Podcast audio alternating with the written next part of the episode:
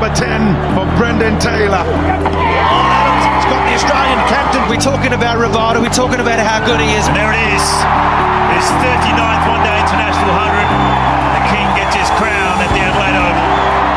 God, taken deep mid wicket. Glenn Maxwell celebrates. Welcome to the Dean at Stumps podcast, Zimbabwe's only weekly cricket show with expert analysis by Dean du Plessis. Oh my goodness me, don't you just love the sound of the new intro to the Dean at Stumps podcast? Thank you very much to a combination of Ross Brownlee Walker, who made it sound good, and Barry Manandi, who ensured that uh, all the clips were uh, taken as well. Hello, and welcome to the Dean at Stumps podcast. My name is Dean du Plessis and it is a great pleasure to be with you as always. Now, if you're listening to this for the first time and you're wondering how on earth you can get to listen to interviews that I've had with the likes of David Gower, Michael Holding, Shaun Pollock, Andy Flower, and many, many more, it's really quite simple. All you do is you go to your preferred podcast app and you search for Dean at Stumps. That's Dean and then at, not the email sign at, but AT Stumps and then you subscribe. And it's available on all the preferred podcast apps such as uh, iTunes, Spotify, Overcast, Downcast, Pocketcast, and any other cast you can think of that has a pod. Right, so great to be with you. I wonder what the weather is like in your part of the world. Here in Zimbabwe, the daytime is still beautiful and warm, but it's that gentle sun. It's not that abrasive, aggressive heat as uh, the seasons begin to change and the temperatures with it as well. So he captained England, the one day side that is, in uh, the mid 1990s, born in Australia, moved to England, now lives back in Australia again. He's a mixed martial artist. Uh, he also uh, is a little involved with psychology as well. He very sadly lost his brother back in 2002 in a horrific motor accident in Perth. I'm, of course, referring to Adam Hollioake, who I was able to catch up with in uh, who now also, by the way, coaches Queensland, which is uh, quite nice for him as well. So, uh, how did all of this come to pass? How is it that Adam Hollioake uh, ended up, well, being born in Australia, moving to England, playing for England, and now he finds himself back in the country of his birth again? Yeah, I sort of never sort of set out for it to be that way. I mean, I was only 12 when I went to England, and I was still um, just starting my secondary schooling. So, obviously, the cricket thing, well, professional cricket was the furthest thing from my mind at that age. So um, I just went there, and then the path that took me on was all the way through to um, international cricket, which was pretty lucky, really. So, when did cricket, when did professional cricket start to become something that you decided, hey, you know what, this is what I actually want to do for a living? Um, probably about two or three years after I was actually already a professional cricketer. So when I did it, I wasn't sure if I was making the right decision because I was more of a rugby player than a cricketer. Um, and cricket was just something that I did in between rugby seasons. But rugby wasn't professional at the time, so my, my parents really wanted me to go to university and, and play rugby. Um, but I got offered a professional cricket contract, and I wasn't really enjoying my studying, so I set out and I thought, well, if I don't really make it as a cricketer or I don't enjoy it, then um, I can always go back to uni and, and play rugby. So um, I was literally probably on the verge of quitting in about 92, 93, and then I got my first class debut. So um, I carried on. Of course, you would have been playing alongside some truly good, uh, well, very special cricketers back in, in that particular era, 92, 93, playing for Surrey, because you would have had Alex mm-hmm. Stewart, who'd obviously been around for a long time. The great Waqar Younis was your overseas player. What was it like mm-hmm. as a youngster rubbing shoulders with those special players? Yeah, it's amazing. I think they're probably some of my favourite memories because I mean, you are so young, and and these guys were household names, so it's always quite an eye opener. Do you know what I mean? To be that young guy in the set side and looking up at these guys who are so famous. You know, Waqar was probably the best bowler in the world at that stage. Um, so it's like it was quite bizarre to come straight out of school and to be rubbing shoulders with the best in the world. But um, yeah, I think that's probably some of my favourite memories. Actually, come to think of it, so amazing times. And now we fast forward to a time that I know that you enjoyed immensely the the success that you and your late brother Ben, who we'll be talking about very briefly just now as well, had against the Australians. So Australia arrived in the country in 1997. Back in those days, it was just three one day internationals, a whole heap of warm up matches for the Aussies, and then you got into the real stuff, the Ashes. Just, just take us through that time. It was an incredibly, I would imagine, an incredibly special time for you, wasn't it? Because you made your debut. So many things went right for both you and for Ben. It, again, those would be, I would imagine, some of those mantelpiece memories. Yeah, I mean, it's funny, isn't it? We play cricket and um, you know, sometimes we can play for so long and then you can be left with a handful of moments that are memorable. I mean, it sometimes makes you wonder why we do it. We get cricket, we fail so much. So, um, but definitely that summer of '97 was was special. Um, you know, playing against Australia. Um, you know, that was the country of my birth, and you know where I'd lived until I was 12, and all the scrutiny and criticism that I came under. Me and my brother both came under playing against um, against you know our country of birth. It was you know we were called everything. You know Judas, turncoat, traitor, every name under the sun to do that. So then to come out and beat them three 0 in the one days. Um, my brother got man of the match in the third one day international. I got it in the first, and then I got man of the series as well. So it was it was a you know whitewashed, and we beat them three 0 And for me to get man of the series and my brother man of the match in one of the games was um, pretty dominant performance by us, and probably I think I think when you're challenged, know, you know when you you know you're up against it, and we knew me and my me and my brother knew we were we had our cards marked and they were after us, but it was um, sometimes it's just nice that when your resilience and fortitude gets tested, but you come through. So it was definitely some of the most enjoyable moments of my career. I'm listening very carefully to what you say, but I'm also listening carefully to how you talk. And I hear these little sort of intertwining little clips of Australian accent and a bit of an English accent. I remember Kevin Pietersen once saying that he felt that he had to change the way he spoke. So he tried very hard to get rid of the South African accent and, and lean more towards uh, I do some form of an English accent, so at times it really sounded quite, you know, weird. Actually, um, mm. is that something? I mean, it, it may seem like a very, you know, silly or irrelevant question, but is that something that you actually did work on when you started, as you made your way up as a, as a first class cricketer to becoming an international cricketer? Did you feel that in order to be a part of the team, you had to try and be a bit more English? Um, uh, I think actually now looking back on it, I can actually be. I think I can be quite proud and say that I've always kind of been myself. Do you know what I mean? And, and that hasn't always been popular. I haven't always been liked.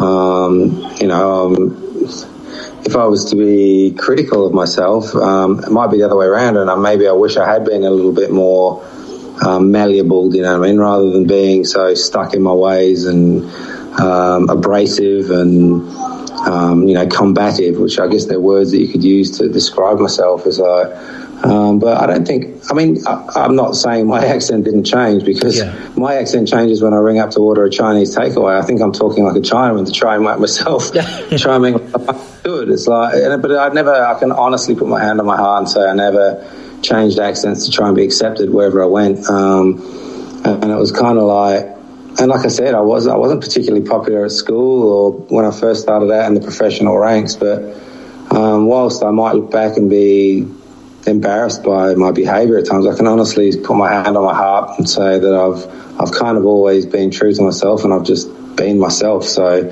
Um, that's not always a good thing because people didn't always like me, but it's um, I can honestly say I've never changed my accent to try and fit in anywhere. It has changed. I won't be lie about that, but you know, anyone goes and spends any time, period of time. I spent 20 years in England, so I'd expect my my accent to change, but I kind of like also was like, you know, it is what it is. It's like I can't change the way I am or where I'm born. I just, if I'm being perfectly honest, I don't belong in any one country. Um, I never felt um, particularly Australian or English. I know the English people wanted me to sing the national anthem and sing, you know, like put my hand on my heart and say, you know, God save the Queen and everything. But I, I, just didn't feel it. And I didn't feel that as an Australian. I've never felt particularly um, wanted anywhere. And I'm not. I don't say that as a sob story. I just, no. I just never felt it. It's just. I wish I did. I really wish. I see these people who are fortunate enough to be born and raised in one country and feel that passion of their country. Um, it's a beautiful thing, and I, am I'm, I'm envious of that sometimes. But I just, I just never felt it. Don't get me wrong. I, I would every single time I stepped onto a sports field if you want to play me in a game of table tennis, I'll promise you I'll be giving 100%, let alone going out and playing in an international game of cricket. I gave my heart and soul every time I stepped on the field, so people don't have to worry about that. But um, no, I didn't. I don't. Um, yeah, I didn't particularly um, change the way I was or anything like that. Yeah, and that's nice to know. I, I often wonder. It's such a good point that you make Adam, because you know uh, so many former uh, cricketers who played for England, Adam Lamb, Robin Smith, obviously Kevin Pietersen. There's so many, you know, Michael Lumb, Craig Kieswetter, Graeme Hick from Zimbabwe. You know, a lot of them, mm. well, some of them moved to England when they were relatively young, such as yourself. But I, I wonder about the slightly older, you know, the Adam Lambs, the Robin yeah. Smiths, the Graeme Hicks, even um, when they initially started playing for England, whether they did have that hand on their heart scenario, as you've just, that, and it's very interesting that that you talk about that because I mean you've you've you've grown up in one country, and like many of these players we've spoken about, they were literally born and bred there. That's where they learned to play their mm. trade. So they've made the move, hoping that they can better themselves. But you can't just change your allegiance. It's not like a TV channel or a radio station that you can just with a flick of the switch change it, and they are engrossed in something else, is it? Mm. it I mean, it's quite a process. No, it's, like, it's not like some people who change their club team. You know, oh, that's my favourite team now. I mean, you can do that. I mean, there's no I don't think there's any coincidence that Manchester United is the most supported team in, in England because, you know, and that changes depending on their success. Um, so, but with your country, you can't change that. And, and I, I, came to England when I was 12. Um, I had no idea I was going to end up being a professional cricketer, um, let alone an international cricketer. So it wasn't like I went there with the intention of of getting into the English side because I wasn't good enough to get into the Australian side. Fact is, I probably wasn't, but that wasn't my intention at the time. So um, I just went there because I was 12 years old and my parents went there. So over the years, you just take it. Like I've been called everything, trader, turncoat. You weren't good enough to get in the Australian side, so you went to England, and you just got to wear it. You know, it's like you can spend your life worrying about it or um, being upset with people for saying those things, but um, yeah, sometimes it hurts because you you know you, you feel like oh you, you, get defensive about it and you think well no I'm not and you start trying to defend it when sometimes I think the best form of defense is, is to attack and just say look I, I wish I I came from one country and I wish that I lived I was born in one country and lived there all my life and played for it. It's a beautiful thing and you're fortunate if you're um, in that position. But I think that's going to become less and less with the world getting smaller, easier travel, etc. So, um, yeah, it's a double-edged sword. It is. It is. And then, Adam, you had the, the thrill of captaining the one day team, England's one day team. I mean, uh, some of the highlights that stand out there for you. What what did you really enjoy most about captaining the the one day team in the mid or the late 1990s? I think it's just uh, a lot of those guys are just good friends of mine, so it's, it's, quite fortunate. I mean, it's unlike the test side where it was a very different personnel, and I didn't necessarily feel the same camaraderie with those guys as, as what I did with one days. But when I played in the one days, it was just a good bunch of blokes, and it's a beautiful thing when you can go out and play for your country or, or someone else's country, and uh, and um, and just enjoy the guys you're playing with. So when I was out, we, we played a tournament out in Sharjah. Um, you know, four tournaments, four, four countries in that tournament: West Indies, Pakistan, India, and ourselves. And I was playing with guys like Mark Ealham, Dougie Brown, Dean Headley, Matthew Fleming, um, uh, Graham Thorpe. These guys were my mates. They're just my mates. So we could have been going out and playing for. Um, you know, just my local club side. It was just, yeah. you know, there's a few more people watching, but it's just when you're playing with a bunch of mates, it's, it's really fantastic thing. So um, that's probably my favourite memory of captaining England. And then, I mean, look, I'd be lying if I said it's not a, a huge honour to captain any country, so let alone England. You know, it's one of the major cricketing nations. So, um, so I'm forever grateful and blessed that, I, that I've done that. But um, yeah, it's just uh, it's an achievement when I look back now and I go, wow, did I actually do that? Uh, it just seems so long ago and such a distant memory, but it's you know it's something I'm proud of. Do you think you would have adapted nicely and you would have enjoyed the T20 format as it currently is?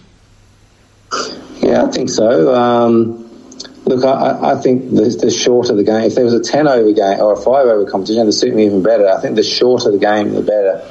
And if you look through my stats, my domestic stats, I was always uh, a better short form player.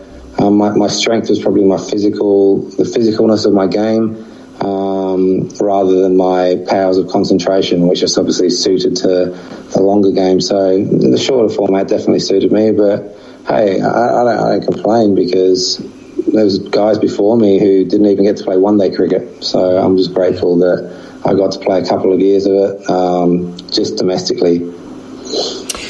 And then, Adam, a very sad thing happened. And uh, as much as I understand that every human being has sadness to deal with, you know, it's one thing just talking about it, but it's another thing entirely when it happens to you. You then lost your brother Ben, who had a who was a very big part of your life in 2002 in a car accident in Perth. If you will, please just, just take us through that, Adam. Uh, you know, leading, you know, when you got the news and then how you respond as a human being and a cricketer as well, because this isn't just your the guy who you know you would throw the ball to. For example, if he was in the gully, you would throw the ball to one another, making sure you were on your toes. It's not somebody who score who, who was involved in partnerships with you at Surrey, you know, hundred run partnerships, bowling partnerships, whatever the case may be. Away from all of that, first and foremost, he was your brother. He was your flesh and blood.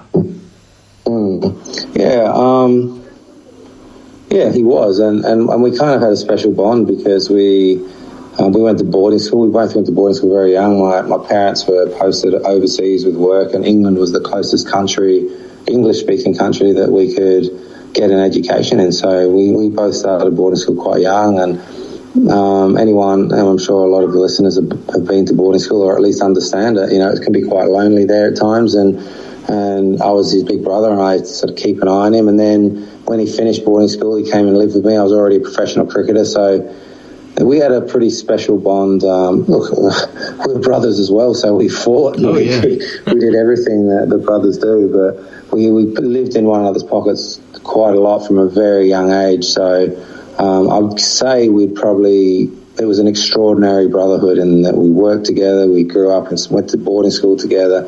So it was. Um, yeah, look, without doubt, it's the, the worst thing that's ever happened to me um, by a long way, and um, something which to this day, I, I you know, I, am still struggling with, and um, I'm still trying to try and make sense of.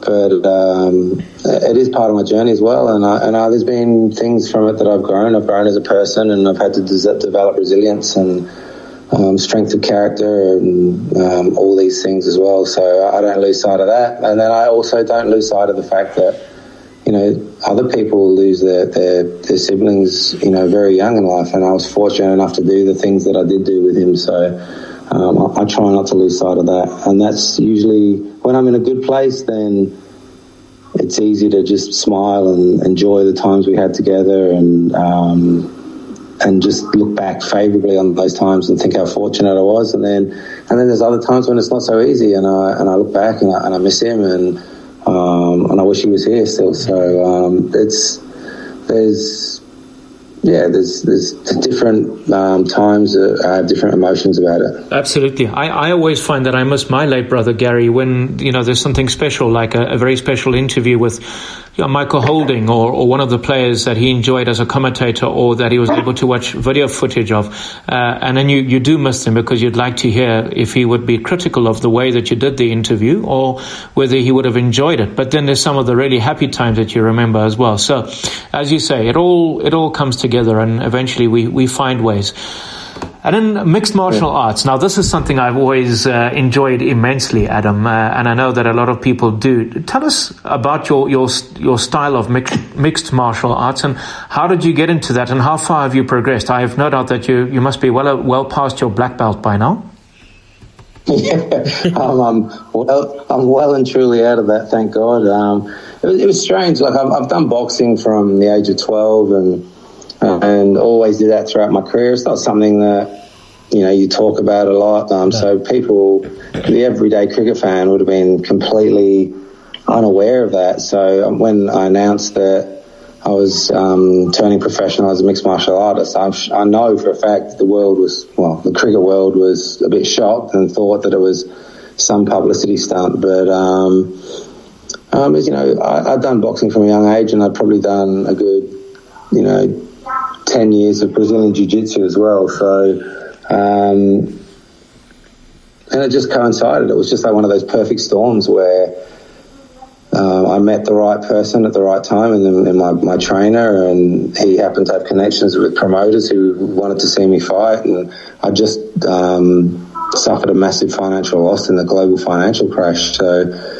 it, um, it was just one of those things where it would have been easy to hide away from it and you know say this is not where I planned my life to go, or um, or to just go with it and just um, just go with the flow of the way things were going and, and just and just go with it and you know and it, and it turned out to be three or four years of um, highs and lows. I enjoyed it. It was tough. It was um, you know again a lot of people from the outside who didn't know me saying that I was just selling out and it was just a publicity stunt, mm. um, which could be quite hurtful because well, in more ways than once, because when you're getting punched in the face or wrestled on the ground, it's like I can tell you it's not a publicity stunt. So um, it was something which uh, I am glad I did, but I'm also glad I'm not doing anymore because one day I just woke up and I decided I don't want to do this anymore. I don't. I don't want to. I don't want to get punched in the face anymore. I'm just. I'm. I'm over it, and I'm not that person. I don't want to be that person anymore. I don't want to beat people up. I don't want to. Um, I just don't want that. I just want to be a good person and a peaceful person, and and I'm not interested in hurting people anymore, or or, or I just want to get out of the circus. If you know what I mean. So um, I just yeah, I think there's just been defined periods in my life, and I've kind of gone along with them, but then had moments of realization that I've had to change and evolve as a person, and that was that was one of them. I had to evolve to my to my environment, and I did. But eventually, one day, I said, "Look, hey, I can't do this forever. I've got to evolve out of this as well." So you spoke also, Adam, about investments that didn't quite work out the way you and your family were hoping, and you lost a lot of money with the financial crash.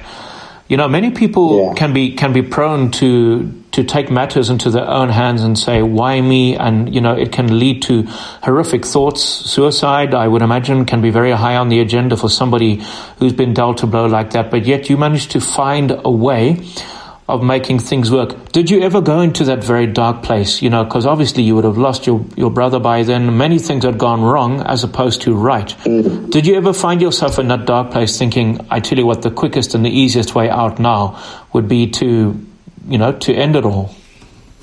Um, no, I don't, I, I don't, I'm not sure. Hey, look, i I'd be lying if I said that I didn't find those times hard. I mean, probably the darkest time was straight after my brother.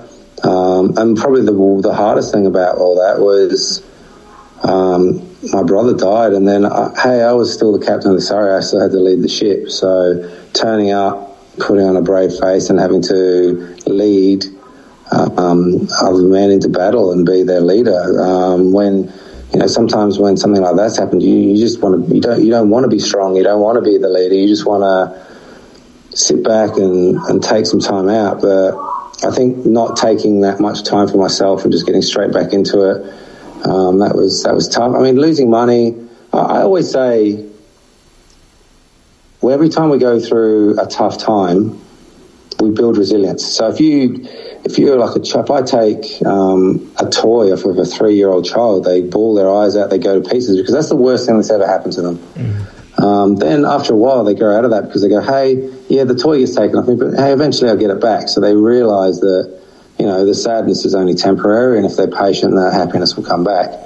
And um, and I guess, you know, fortunately or unfortunately, depending whether you've got your positive head or your negative head on, um, when bad things happen, um, you learn and you grow from it every time. When my brother died, that was without doubt the hardest thing that had ever, ever happened to me. That was my toy getting taken off me as a two year old. That was, it was, you know, it was a really tough thing. I was like 30 years old. And, um, um, but from that, I grew disturbing strength. It was like um, it gave me resilience beyond anything else that I could have ever hoped for because I was like, if they can take my brother and you know and how important he was to me and, and everything that, then what are they going to do to hurt me? What are, the, what, what are they going to throw at me that's going to hurt me?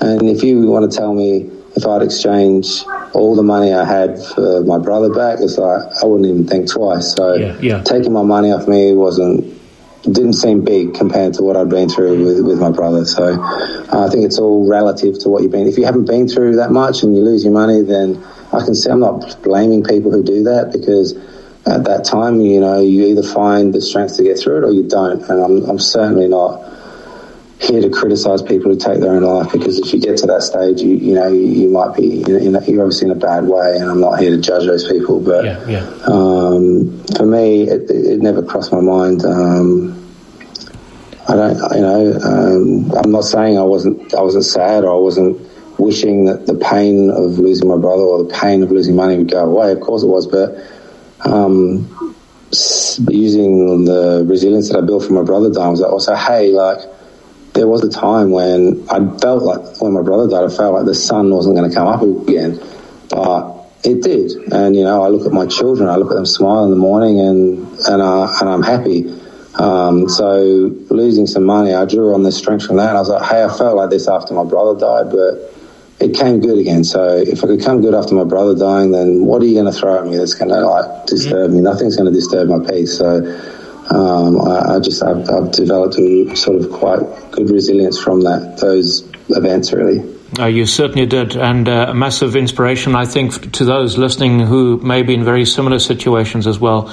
The sun will shine yes, again. You know, it's like a tough time for people out there, and. Yeah um, you know, it's you know I hear a lot of stories. You know, it's been really tough. This COVID has been hard for people, and then you know um, people have lost their business, people have lost loved ones, and as again we're back in another one of those times like the global financial crash, and and I just think you know people just got to sort of try and realise that the hard times they've been on before and draw on them again to get themselves through this period.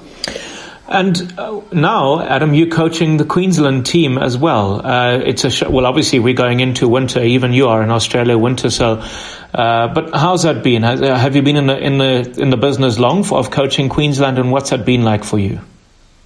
Um, it's um, yeah, well, it's been weird. We haven't been able to. We started back coaching today, actually. So um, it's um, it's a you know, I don't, I don't believe we've had it anywhere near as bad out here as what England has or other places in Europe or especially America. But yeah. um, for us, um, it's been relatively mild. I think in Australia they always like to feel like we're important, so they want to feel like we're part of it all, but we're, we're not. We know we're down, tucked away in the corner of the country, of the world, and and we haven't had to do much. But we've still had the restrictions. We have to respect that you know, this thing can spread. So we've still had to do the restrictions and, and everything like that. So, um, so um, yeah, that's. I mean, we had to shut down and for a couple of months. Then it's um, picked up again today. So I think restrictions are easing all around the world. Yeah, yeah, absolutely. And and, and just tell us about about the team that you're working with. In conclusion, Adam, we could talk all night, but uh, there's things to do and places to be. So, um, in, in, terms of the team, the current crop of, of players that you have, tell us about some of the experienced players and then some of the up up and coming players. Um, well, we've got um, we've got you know, we've got a fairly good side. We've got three of the current Australian side or squad in our side. We've got uh, Marnus Labuschagne, obviously he's number two player in the world. Yeah. Joe Burns, who's also just slipped into the top ten in the world. Um, and then Michael Neser, who's um, been in the Australian squad for the last year as a, as a quick bowler. So, and then we've got some other guys drifting around. We've got Mitchell Swepson, who's the leg spinner, who's probably the number two spinner in Australia after Nathan Lyon, and um, and then we've got uh, a number of others. We've got Jack Wildermuth, who's probably the best young all rounder in the country, and uh, we've got a number of um, talent. We've got a very very talented squad. So I'm fortunate to be involved in that setup, and um, get to work with players of that quality every day. Hopefully, if uh, things return to, well, it'll be a different type of normal.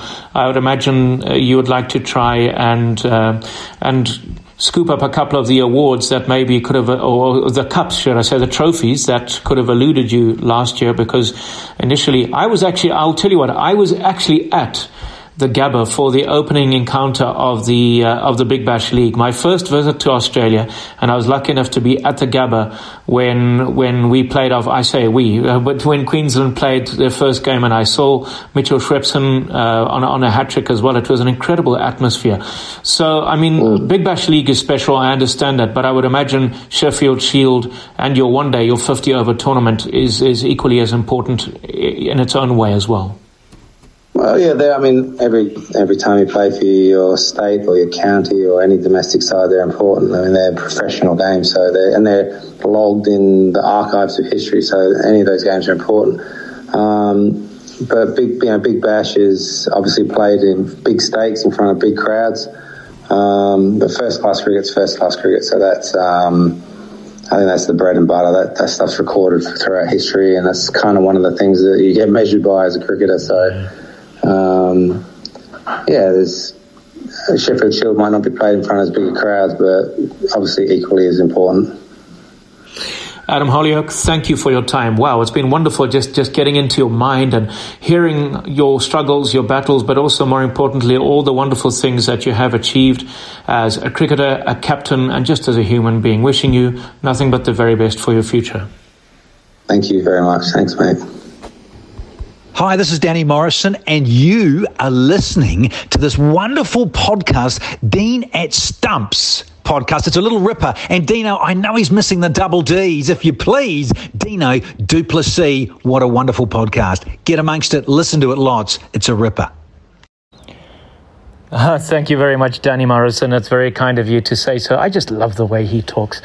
Right, so there was that was Adam Hollioake. Uh, what an interesting conversation that was uh, just trying to get in the mind of somebody who's been through a lot and uh, I don't know, at times maybe still seems to be on the verge, uh, but, but still is able to keep it together with a wonderful wife and, and, and, children as well.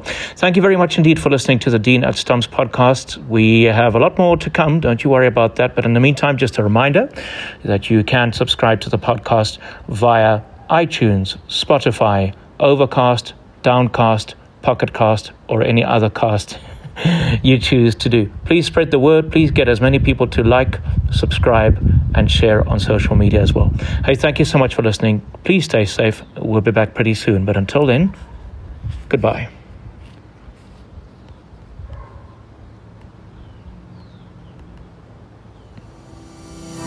You've been listening to Dean at Stumps, Zimbabwe's only weekly cricket podcast.